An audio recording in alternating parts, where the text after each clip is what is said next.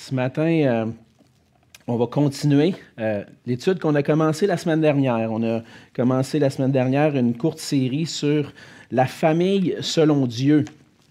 Et puis, euh, comme vous le savez, on était rendu dans l'Épître aux Éphésiens au chapitre 5. Et puis, en lisant Éphésiens 5, vous connaissez, pour plusieurs, vous connaissez bien le passage où le Seigneur et l'apôtre Paul exhorte les femmes à se soumettre à leur mari, puis aux maris à aimer leur femme comme Christ a aimé l'Église. Je me suis dit, en étudiant le passage, je me dis, ça va choquer les idées, ça va choquer nos idées, des fois qu'on a reçu notre influence de, la culture autour de nous. Puis euh, je me suis dit, c'est, un pasteur a besoin de revenir régulièrement sur le plan originel de Dieu pour l'humanité. Puis j'ai trouvé, euh, avec les anciens, en discutant avec eux aussi, qu'il était bon de pouvoir revenir à la base pour mettre en contexte Éphésiens 5. Tout Éphésiens 5 est basé sur ce que Dieu a donné au commencement. Et puis, on va continuer notre étude ensemble. Et euh, je vais vous inviter, si ce n'est pas déjà fait, à ouvrir vos Bibles dans la Genèse le livre de la Genèse, le premier livre de la Bible. On va lire ensemble ce matin le chapitre 2 et les versets 4 à 25. Genèse 2, 4 à 25. La parole de Dieu dit ceci. Voici les origines des cieux et de la terre quand ils furent créés.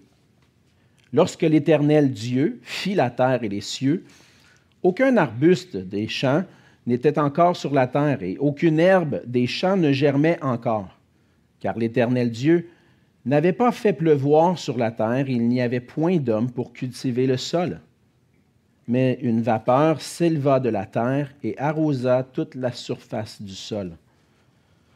L'Éternel Dieu forma l'homme de la poussière de la terre. Il souffla dans ses narines un souffle de vie, et l'homme devint une âme vivante. Puis l'Éternel Dieu planta un jardin en Éden, du côté de l'Orient, et il y mit l'homme qu'il avait formé. L'Éternel Dieu fit pousser du sol des arbres de toute espèce, agréables à voir et bons à manger, et l'arbre de la vie au milieu du jardin, et l'arbre de la connaissance du bien et du mal. Un fleuve sortait d'Éden pour arroser le jardin, et de là, il se divisait en quatre bras. Le, nom du premier est Pichon. C'est celui qui entoure tout le pays de Avila, où se trouve l'or.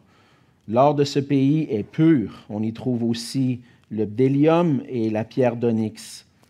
Le nom du second fleuve est Guillon. C'est celui qui entoure tout le pays de Cush. Le nom du troisième est Idékel. C'est celui qui coule à l'orient de la Syrie.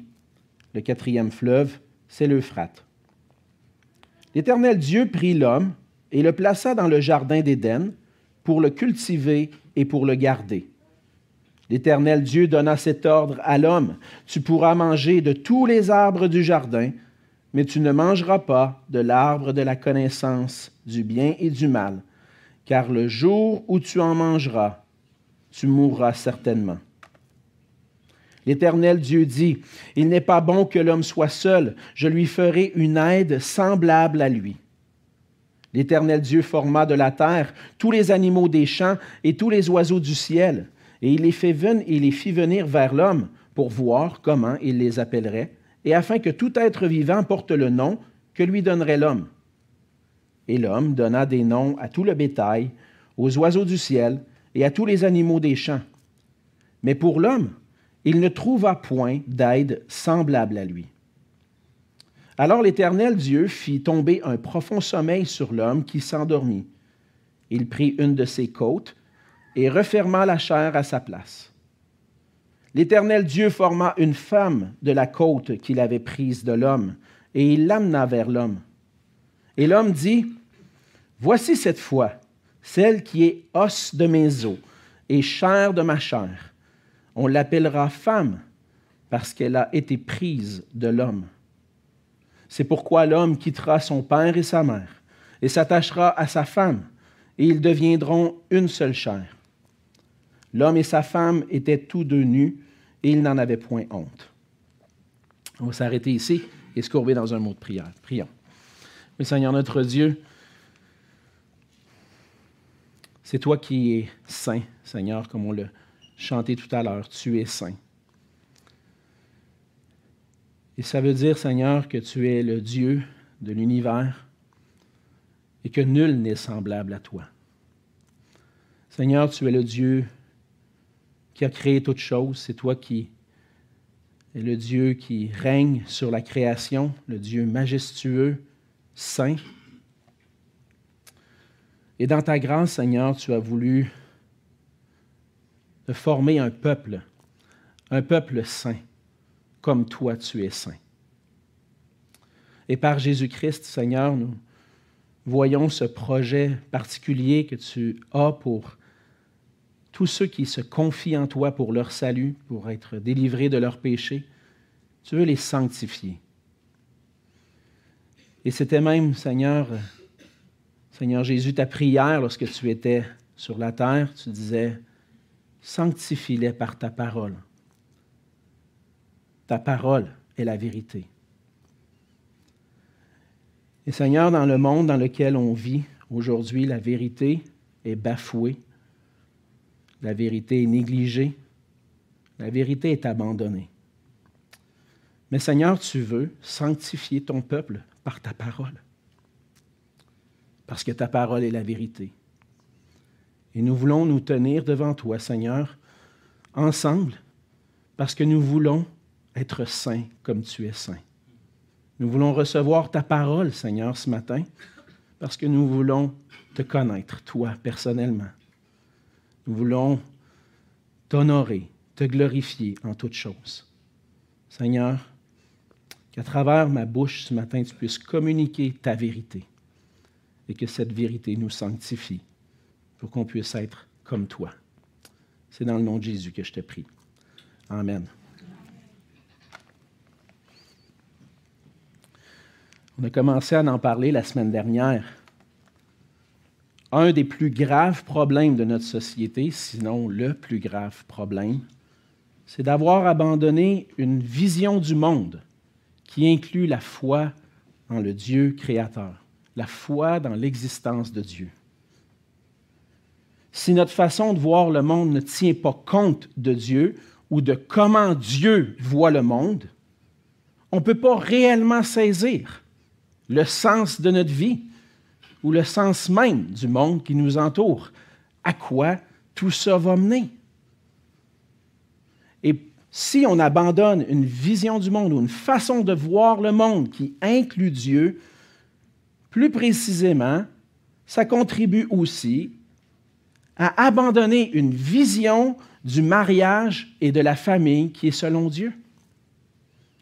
La semaine dernière, on a vu ensemble des vérités à partir de Genèse chapitre 1, que Dieu existe, qu'il est là depuis toute éternité parce que c'est dans son essence même, dans sa nature même d'exister. Il est éternel on a vu que ce Dieu éternel est le créateur de toutes choses. Et que ce Dieu créateur non seulement a créé toutes choses, mais aussi gouverne et dirige sa création vers un but. Le but de l'existence de l'univers, et plus, plus, particulièrement de notre existence, n'est rien d'autre que la gloire de Dieu. Une des façons dont on peut glorifier Dieu, c'est certainement en revenant à une vision du monde selon Dieu, mais plus précisément, plus pratiquement, à une vision biblique du mariage, et en honorant le mariage selon Dieu. Pour honorer le mariage selon Dieu, on a besoin de comprendre le plan de Dieu pour le mariage. Quelle était l'intention de Dieu lorsqu'il a institué le mariage à l'origine? Et pour comprendre le plan de Dieu pour le mariage, on a besoin de chercher à comprendre ce que Dieu dit, ce que Dieu a dit lorsqu'il a institué le mariage. Notre tendance, ce serait d'y aller selon notre sagesse, de ne pas tenir compte de ce que Dieu dit. J'ai appris toutes ces choses-là. J'ai déjà appris ces choses-là dans ma jeunesse. J'ai été enseigné, mes parents m'ont enseigné selon des, bons principes. Ou, même si ces principes-là, je les trouvais bons, malheureusement, ben, c'est pas comme ça que j'ai décidé de mener ma vie. Moi, je vois les choses autrement. Et même en tant que chrétien, même si ce n'est pas toujours voulu, l'influence de notre société nous amène parfois à voir les choses autrement. Et c'est pour ça qu'on a besoin, frères et sœurs, de revenir à la vérité de la parole, d'écouter ce que Dieu a à dire. Et ce que je veux faire ensemble, qu'on fasse ensemble ce matin, comme à tous les dimanches, ça ne change pas ce matin, c'est qu'on puisse écouter sa parole. Dans le passage de ce matin, on lit la suite du récit de la création. Le passage de la semaine passée parlait de la création en termes généraux, plus global, dans le sens que Dieu, on voit Dieu créer l'univers, la terre et tout ce qu'elle contient d'un jour à l'autre. Et puis on arrive à un point culminant dans le récit où c'est la création de l'homme et de la femme à l'image de Dieu. L'homme et la femme sont créés à son image, sont deux êtres égaux qui sont là pour refléter et représenter Dieu à travers un mandat que Dieu leur a confié de se multiplier, de remplir la terre et de dominer sur la terre. On arrive dans cette section du récit au verset 4 et on lit Voici les origines des cieux et de la terre quand ils furent créés. Certains vont penser que c'est un deuxième récit, un deuxième récit qui, dans un sens, va parfois contredire le premier récit. Je pense qu'il faut voir ici, à travers le récit de Genèse 2, même si des fois l'ordre n'est pas tout le temps le même,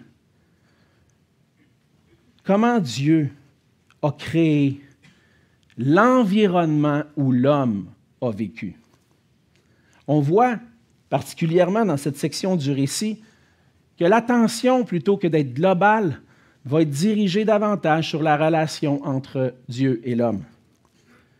Un des indices qui nous montre cela, c'est l'utilisation et le changement dans la façon dont on se réfère à Dieu. Dans Genèse 1, on dit Dieu dit, Dieu, et on se réfère à Dieu sous le nom de Dieu, comme la divinité, celui qui règne sur toutes choses. Mais lorsqu'on arrive dans Genèse 2, on voit le nom mentionné l'Éternel Dieu. L'Éternel, c'est le nom, c'est le nom de Yahvé. Hein?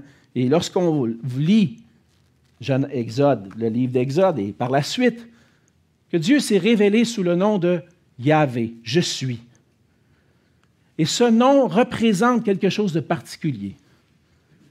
Parce que lorsque Dieu s'est révélé comme l'Éternel, il dit qu'il ne s'est jamais révélé sous ce nom-là auparavant. Il se révèle particulièrement à la nation d'Israël, qui a quitté le pays d'Égypte et qui maintenant va entrer dans une alliance, une relation avec Dieu. L'Éternel Dieu représente que Dieu parle est, en relation avec son peuple. Il parle plus de manière globale, mais plutôt précise. Et lorsqu'on lit l'Éternel Dieu, on voit cette relation entre Dieu et l'homme qui commence à prendre place.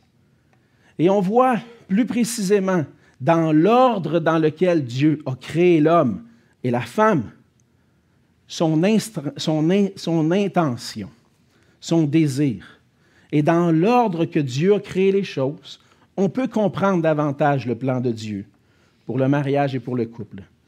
Et ce matin, on va voir ensemble, à travers ce passage-là, que Dieu a créé l'homme et la femme avec des rôles et des responsabilités propres à chacun, afin qu'ils se complètent l'un et l'autre dans une alliance harmonieuse à la gloire de Dieu. Avant d'aller plus loin, je veux déjà m'adresser à ceux qui sont célibataires. Je sais qu'on en a plusieurs dans l'Assemblée. Et puis peut-être que vous pourriez commencer en disant, dire, ben là, ça ne sera pas pour moi ce matin. Mais je vous demande de rester attentif. Parce que je pense qu'ensemble, il y a une application qu'on peut faire de ce passage-là, même pour ceux qui sont célibataires et qui ne sont pas mariés. Comprendre le plan de Dieu pour le mariage peut aussi aider les célibataires à vivre selon le plan de Dieu. Donc, le Seigneur nous appelle. Il nous a créés hommes et femmes avec des rôles et des responsabilités propres à chacun pour qu'on puisse se compléter dans une alliance harmonieuse à la gloire de Dieu. Et premièrement, ce qu'on voit, c'est que dans la création de l'homme, il y a un rôle particulier que Dieu lui confie. Dieu a créé l'homme, en particulier, pour travailler et pour garder ce qu'il lui confie. On voit au verset 7 que Dieu a créé l'homme à partir de la poussière de la terre. L'homme n'est pas le fruit d'une évolution, mais il a été physiquement façonné par Dieu. C'était dans l'intention de Dieu de former l'homme à partir de la poussière de la terre et dans le pouvoir créateur de Dieu de former l'homme à partir de la poussière. En plus de ça, ce n'était pas juste un, un, corps que Dieu a créé. Oui, il y avait un corps. Mais Dieu va aussi souffler dans ses narines un souffle de vie pour que l'homme puisse devenir une âme vivante. Et dans cet aspect, lorsqu'on met les deux ensemble, que l'homme et rien d'autre dans la création, l'homme et la femme, ont été créés à l'image de Dieu, et que l'homme a reçu le souffle de vie de la part de Dieu, on va voir ensemble que ça n'inclut pas seulement des choses matérielles et physiques, mais qu'il y a un élément spirituel aussi à la création de l'homme et de la femme. L'Esprit de Dieu a soufflé la vie, c'est ce qu'on voit dans les psaumes, dans l'homme, et l'homme est vivant et animé par l'Esprit de Dieu et soutenu par l'Esprit de Dieu. Dieu a fait pousser, ensuite de ça, on voit dans l'intention de Dieu que Dieu fait pousser un jardin en Éden pour être l'endroit où l'homme allait travailler et vivre. On voit que dans le verset juste avant, dans le verset 5, juste un peu auparavant, il y avait comme un problème avec la création. Il dit, lorsque Dieu fit la terre et les cieux, aucun arbuste des champs n'était encore sur la terre et aucun herbe des champs ne germait encore. Ah, OK. Pourquoi? Parce que Dieu n'avait pas fait pleuvoir sur la terre. Une raison. Et deuxième raison, parce qu'il n'y avait pas d'homme pour cultiver la terre. Hmm. Lorsque Dieu voit la création, il dit, manque quelque chose. Ça prend quelqu'un pour prendre soin de cette création-là. Et c'est la raison qui a motivé Dieu à créer l'homme, pour que la terre puisse être cultivée et on va voir aussi gardée. Alors Dieu fait pousser en Éden un jardin du côté de l'Orient, on voit ça au verset 8, et Dieu place l'homme dans ce jardin-là. Et il fait pousser des arbres, il fait pousser toutes sortes de toutes espèces, agréables à la vue et bons à manger. Il plante aussi deux arbres, l'arbre de vie et l'arbre de la connaissance du bien et du mal. Ça, c'est le portrait. Voici l'environnement dans lequel tu vas vivre. Voici l'endroit où tu vas glorifier Dieu, où tu vas vivre en relation avec Dieu. Dieu place l'homme dans le jardin et lui donne un mandat au verset 15 parce que l'Éternel Dieu prend l'homme et le place dans le jardin d'Éden pour le cultiver et le garder. Il manquait quelque chose. Dieu a créé ce qui manquait. Un homme pour cultiver et garder le jardin. Et Dieu donne à l'homme cet ordre de travailler, de garder physiquement le jardin. La terre avait besoin d'être cultivée. Physiquement, il y avait du travail à faire. Il devait cultiver pour que les arbres puissent donner la nourriture et pour que la terre puisse prospérer, que le jardin puisse prospérer sous la domination de l'homme et sous le travail que l'homme avait à faire. il devait aussi le garder. Et je pense que avec ce qu'on va voir dans la suite, il y avait un besoin aussi pour de, maintenir, pour que tout ça puisse continuer de prospérer à la gloire de Dieu. Dieu donne un mandat à l'homme, travaille et garde. Et ça, ce mandat-là, l'homme doit l'accomplir. Il y a un élément physique, je viens de le mentionner. Mais on voit qu'il y a un peu plus que ça dans le rôle de l'homme, de travailler et de garder. Il y a aussi un élément spirituel. Là, vous allez peut-être dire, ben là, où c'est que tu vois ça, Alex? Avec le commandement que Dieu donne. Dans sa relation avec Dieu, l'homme, en relation avec Dieu, il a reçu un commandement de la part de Dieu au verset 16. Parce que l'Éternel donna cet ordre à l'homme, tu pourras manger de tous les arbres du jardin, mais tu ne mangeras pas de l'arbre de la connaissance du bien et du mal, car le jour où tu en mangeras, tu mourras certainement. Donc l'homme peut manger de tout. Serre-toi, mon petit t'as faim, va te chercher une pomme, une banane, whatever, choisis ce que tu veux, c'est pour toi. Cultive le sol. Et puis ça va être pour toi. Mais il y a une chose, par exemple. Touche pas à celui-là.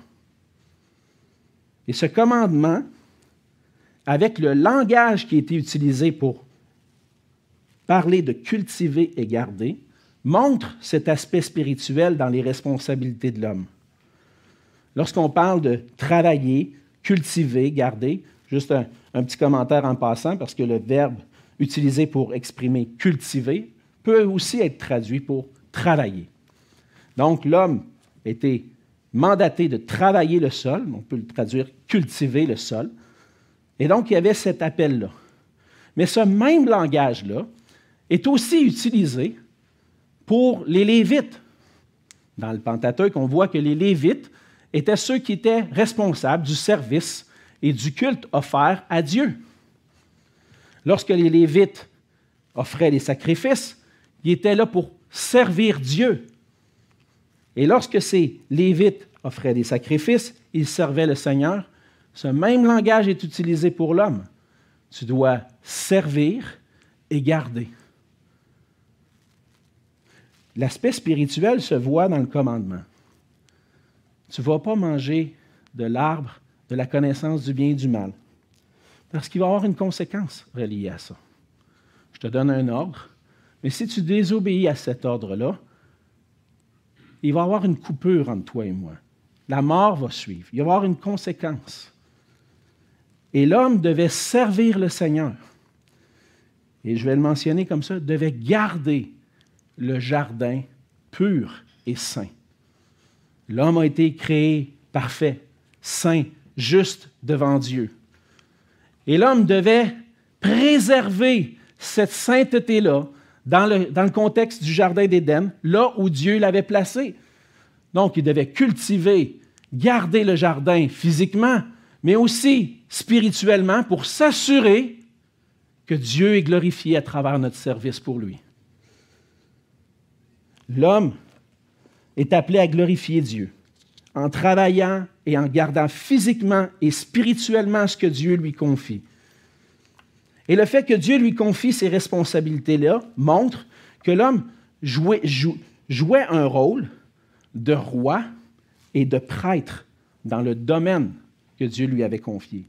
Il était le roi parce qu'il veillait, gardait, parce que tout fonctionne bien, mais était le prêtre parce que c'était celui qui servait le Seigneur à travers son travail. Il devait être le roi qui gère physiquement le jardin et le prêtre qui gère spirituellement ce domaine pour que, éventuellement, lui et sa femme et sa descendance puissent continuer de servir Dieu dans la sainteté. Tout cela, ça se fait en relation avec Dieu. Dieu et l'homme sont dans une relation intime et l'homme travaille pour faire prospérer la terre que Dieu a créée et pour préserver le jardin dans la sainteté. Le fait que Dieu crée l'homme en premier et qu'il donne ces instructions-là à l'homme en particulier montre son rôle et le rôle particulier qu'il va occuper au sein du couple et de la famille. l'homme est responsable devant Dieu de travailler et de garder ce que Dieu lui confie. Et l'homme est redevable à Dieu pour préserver la sainteté dans le domaine qu'il lui confie. Et si l'homme ne respecte pas le commandement de Dieu, il va avoir des conséquences graves, la mort. Et on va voir la semaine prochaine, lorsqu'on va aller dans Genèse 3, que Dieu, que l'homme était redevable à Dieu. Et que même si la femme a péché en premier, Dieu a tenu responsable l'homme du péché. Dieu appelle l'homme à être un chef, d'être celui qui va diriger, un leader au, sein de sa famille pour s'assurer que lui et sa famille Dieu, glorifient Dieu en obéissant à ses commandements. En donnant ces instructions-là, Dieu appelle les hommes à être des leaders qui travaillent et qui gardent. Et je pense qu'un des plus graves problèmes dans notre société, dans nos couples, dans nos familles, c'est le fait qu'on ne comprend pas le rôle que Dieu a confié à l'homme. De plus en plus d'hommes et de jeunes hommes ne saisissent pas ce que ça veut dire de travailler et garder. Plusieurs comprennent bien leur rôle de travailler, puis d'être des gardiens des besoins physiques de leur famille. Mais même encore là, dans la plus jeune génération, on voit un relâchement dans la compréhension de ce rôle-là. De plus en plus, notre société nous dit que pour trouver la joie, le bonheur, pour vraiment vivre la belle vie, faut que tu te divertisses. C'est ça le but dans ta vie faut que tu trouves de la joie et du bonheur à te divertir. Et le travail, c'est pas bon. Finis-en plus vite. Si tu peux travailler juste quatre jours semaine, c'est bon. 35 heures, 30 heures, c'est bien correct. Parce que le but de la vie, c'est de te divertir. Aie du fun, mon homme, ma fille.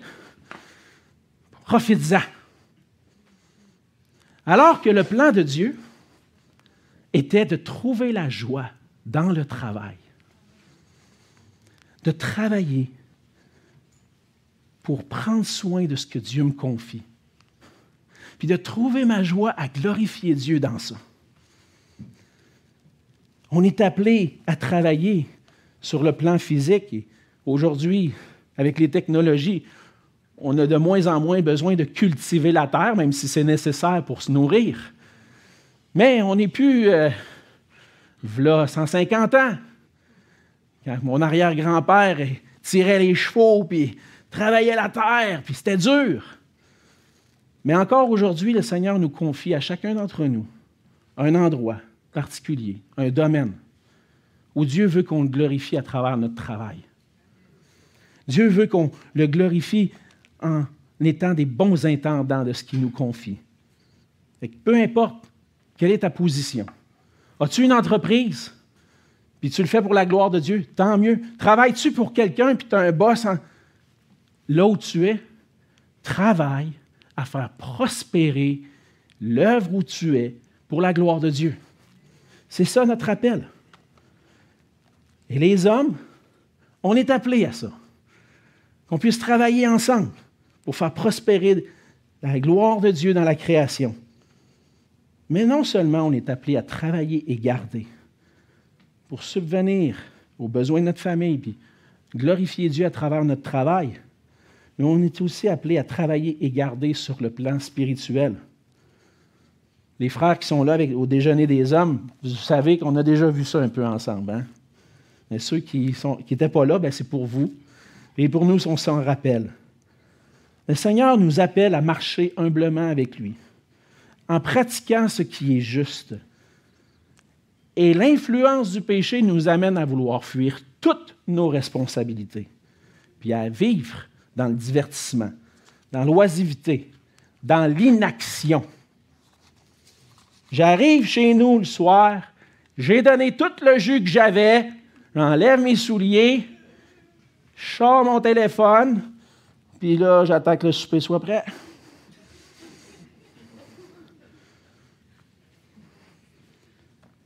La soirée arrive, chacun va de son côté, on regarde nos écrans, mais quand est-ce qu'on prend notre responsabilité pour s'asseoir, prendre soin spirituellement de notre famille, de prendre soin du cœur de notre épouse,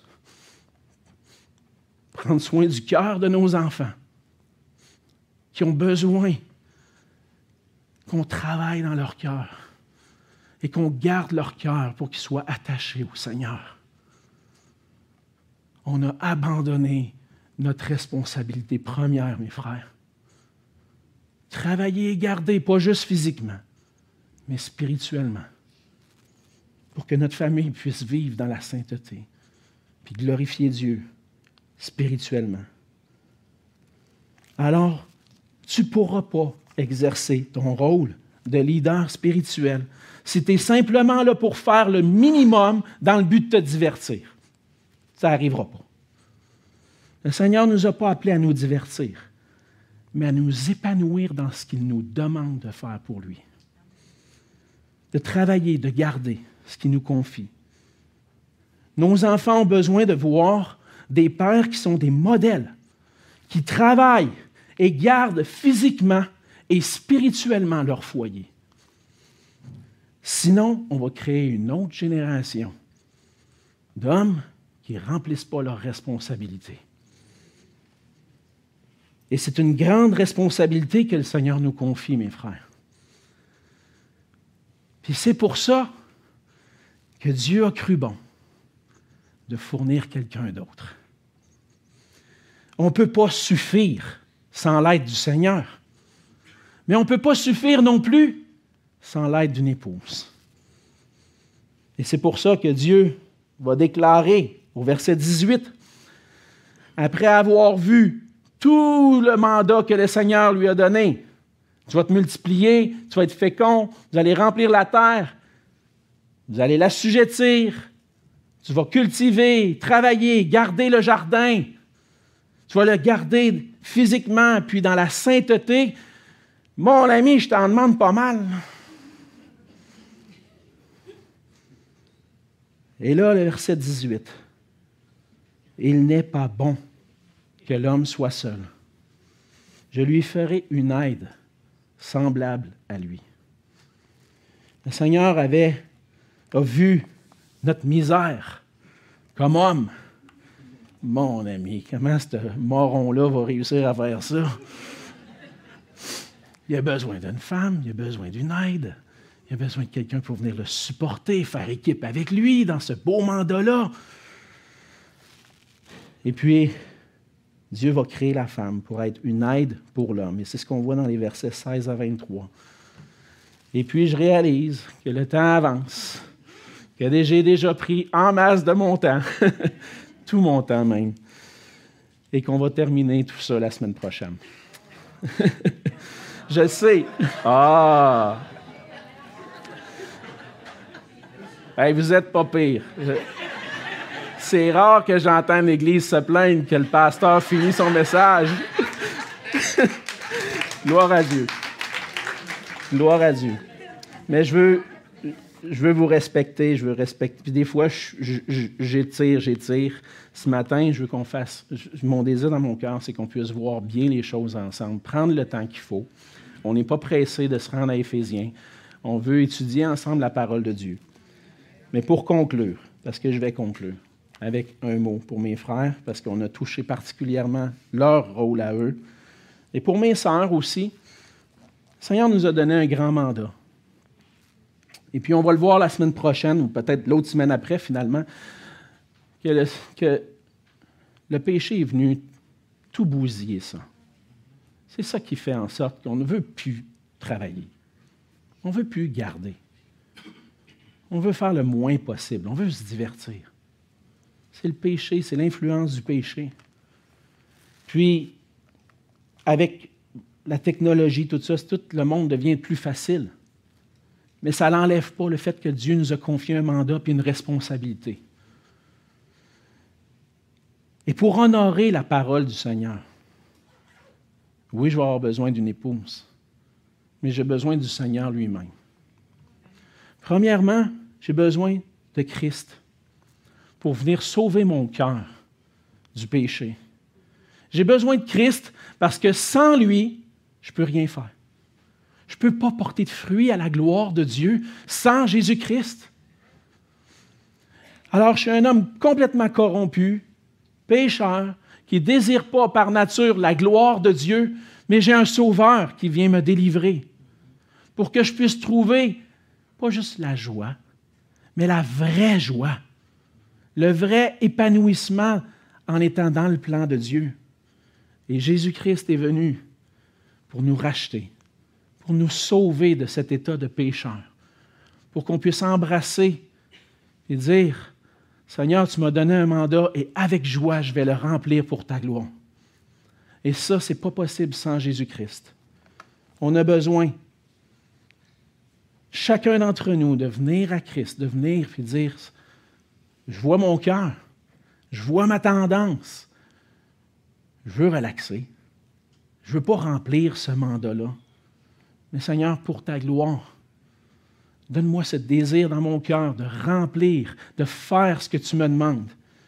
Parce que ta gloire, c'est ce que je désire par-dessus tout. Et on a besoin, frères et sœurs, chacun dans nos domaines, dans nos rôles que le Seigneur nous confie, de revenir de temps en temps, puis de plier le genou, puis de dire, Seigneur, je te demande pardon. Peut-être que tu as besoin de te repentir ce matin. Je l'ai fait cette semaine.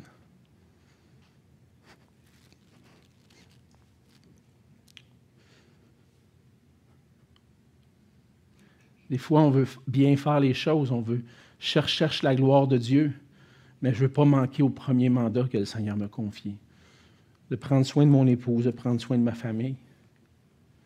Puis lorsque je réalise que je ne suis pas à la hauteur, qu'est-ce que je fais? J'abandonne? Non. Je plie les genoux devant le Seigneur, je dis, Seigneur, j'ai besoin de toi. Pardonne mon cœur qui ne veut pas aller dans la même direction que toi.